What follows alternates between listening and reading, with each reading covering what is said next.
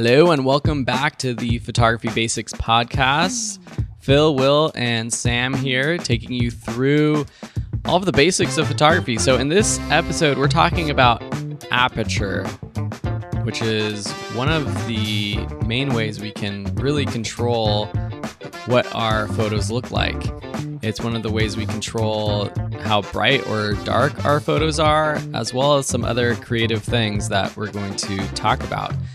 The basic definition of aperture is it's this the opening of your lens. And so inside your lens, it can open or close, let in more light, let in less light.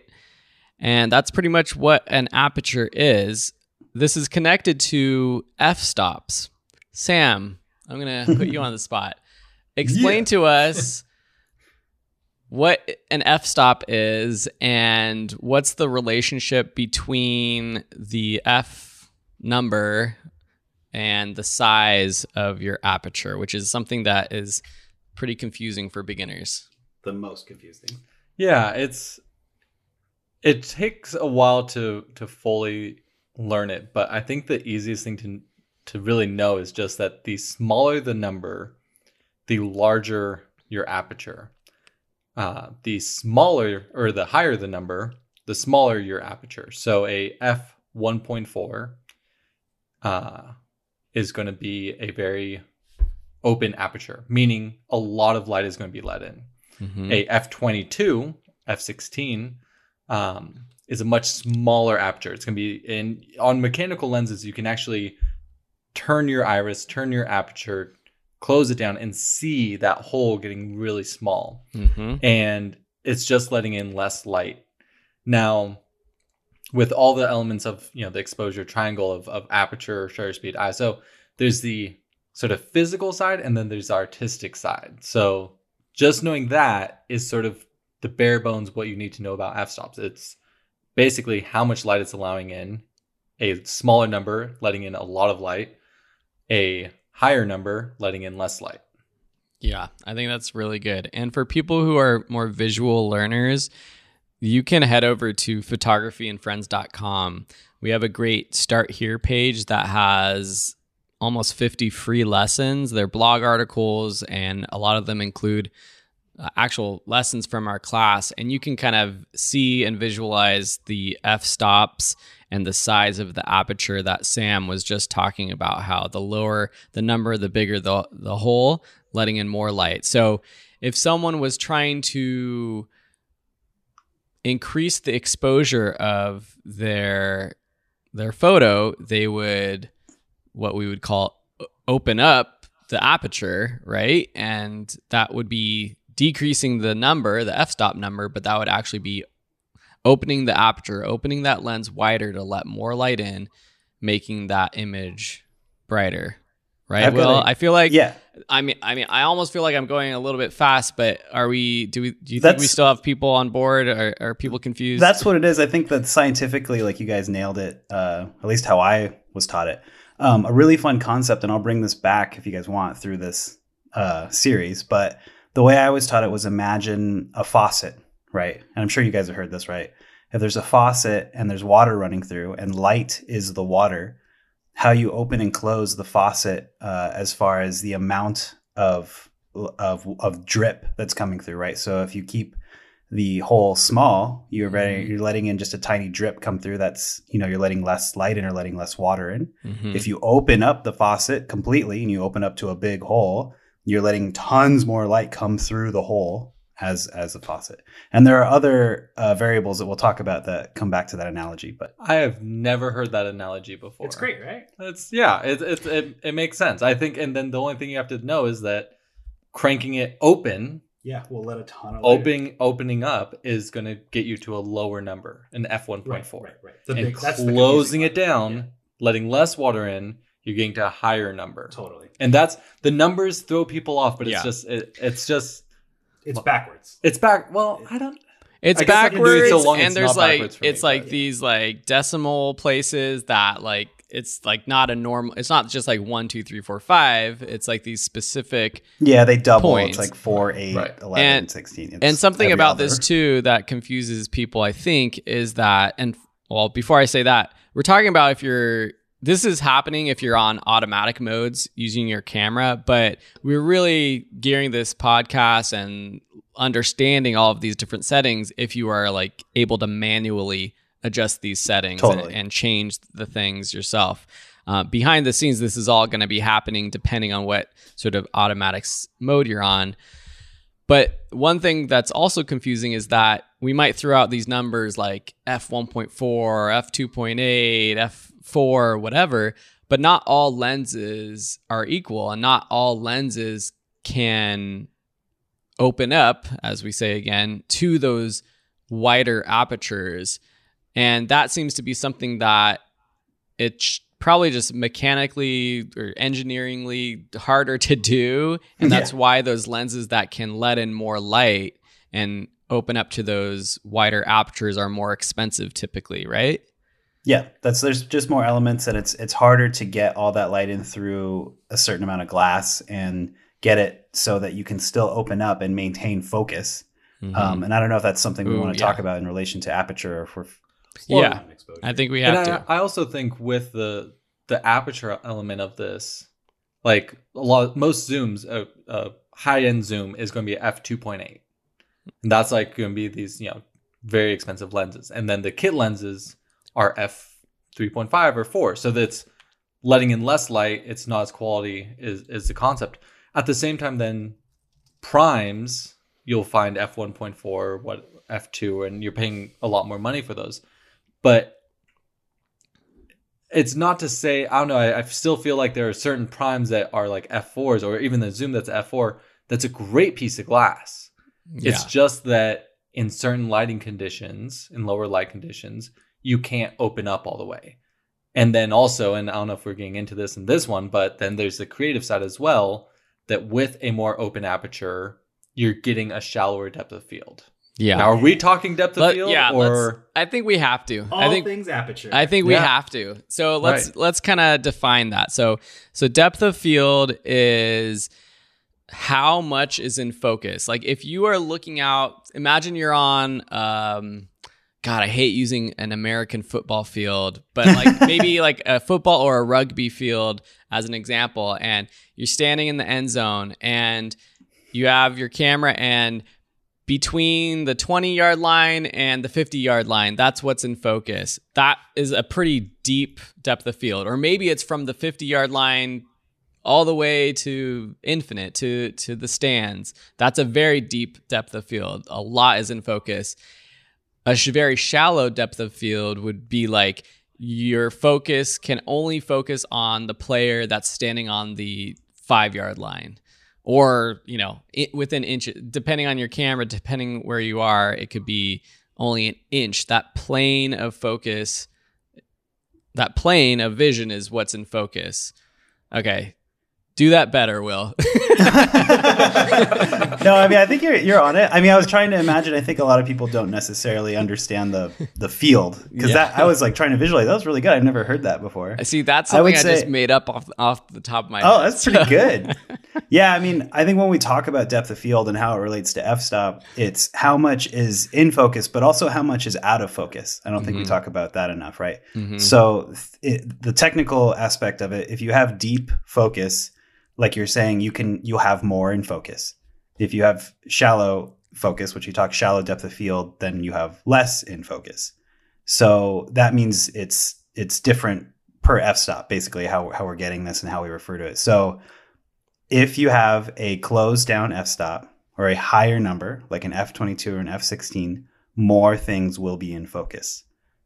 And very little will be out of focus theoretically depending Okay. on other Okay, variables Let's pause though. really- Okay, Sam, I want you to then kind of talk about the connection between f stop, like the f stop number and depth of field. But before we can, like, pe- before people are too confused, you people are still going to be able to focus manually or automatically with like basically with any any depth of field, anything could kind of be in focus. You could just adjust your focus to Right. whatever that subject is.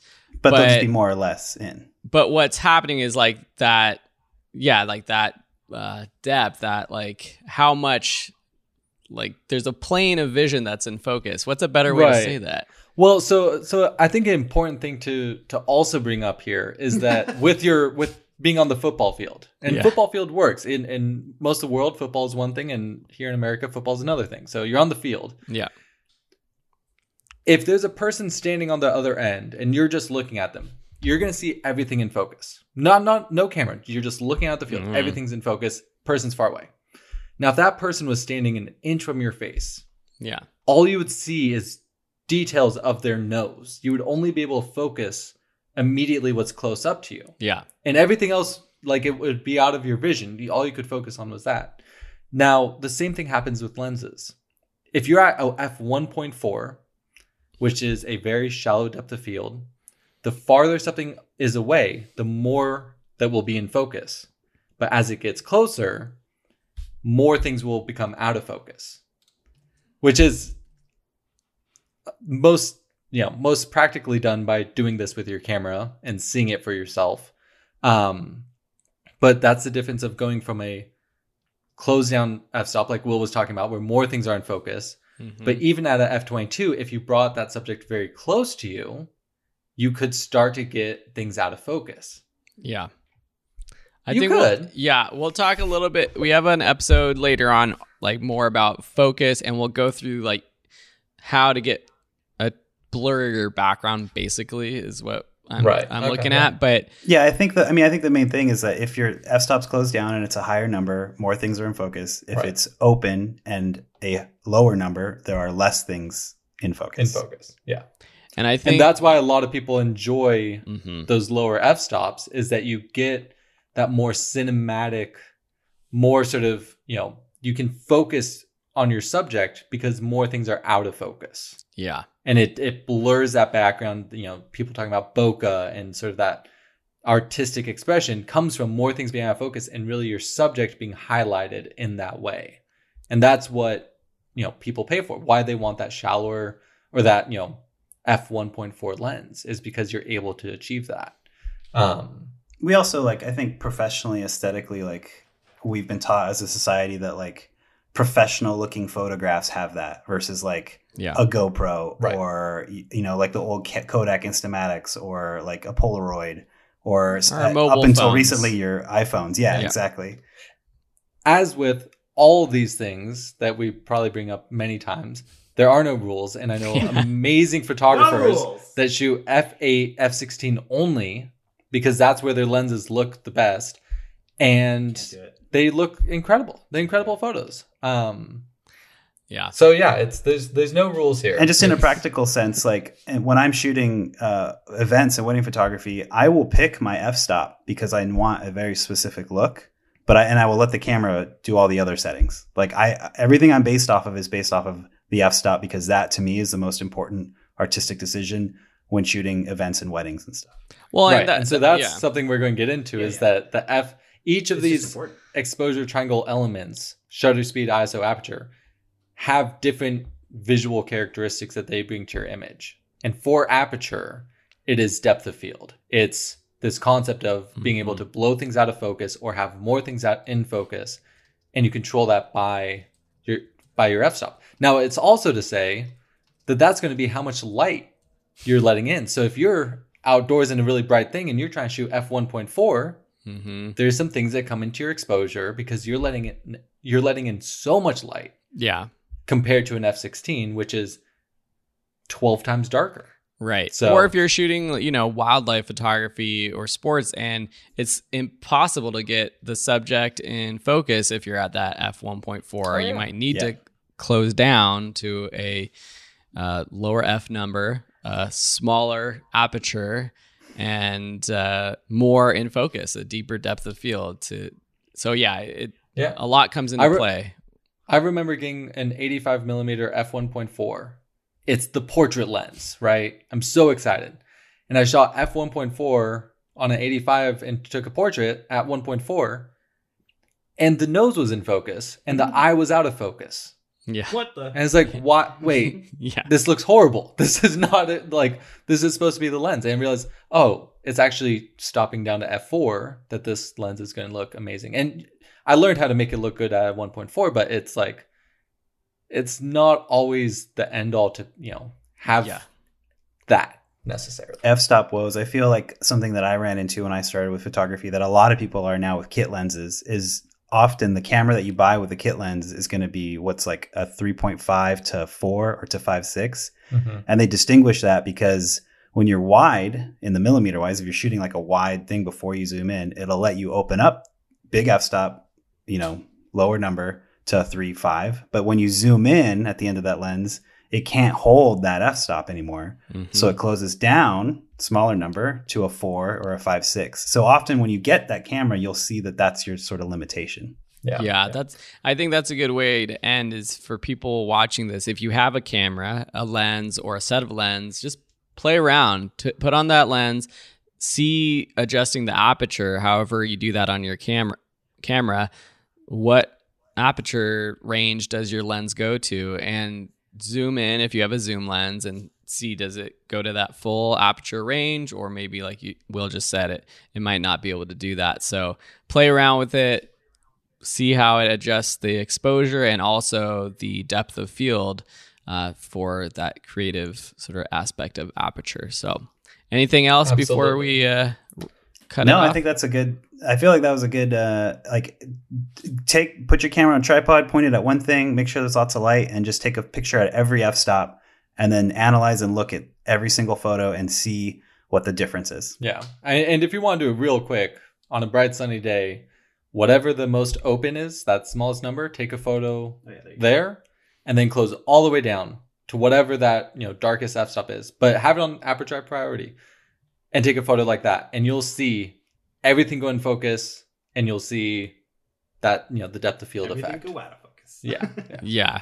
Yeah. And uh, you just mentioned aperture priority because, uh, and we got to explain that. So if you're, there's these different, it's great. It's great. It just means that this is such a good podcast and we need, Yeah. there's a lot of things to, Aperture priority is what I just said with my wedding photography. Is right. I pick the aperture and let Mhm. the camera pick everything else. yeah. And so- that's, I mean, I think Will and I both, and I don't know about you, Phil, but I always shoot aperture priority.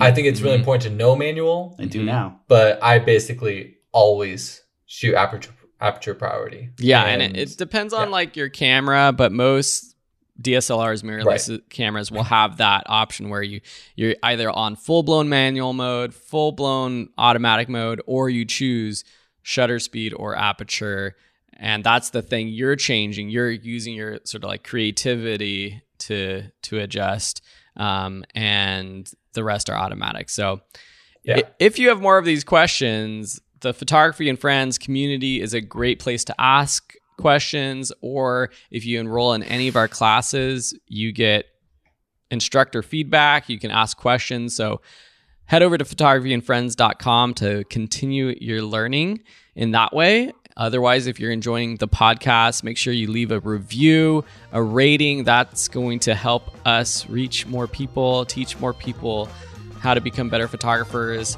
And we really appreciate that. And in the next episode, we'll be talking about shutter speed. Thanks, everyone, and we'll talk to you then. See ya. Yeah.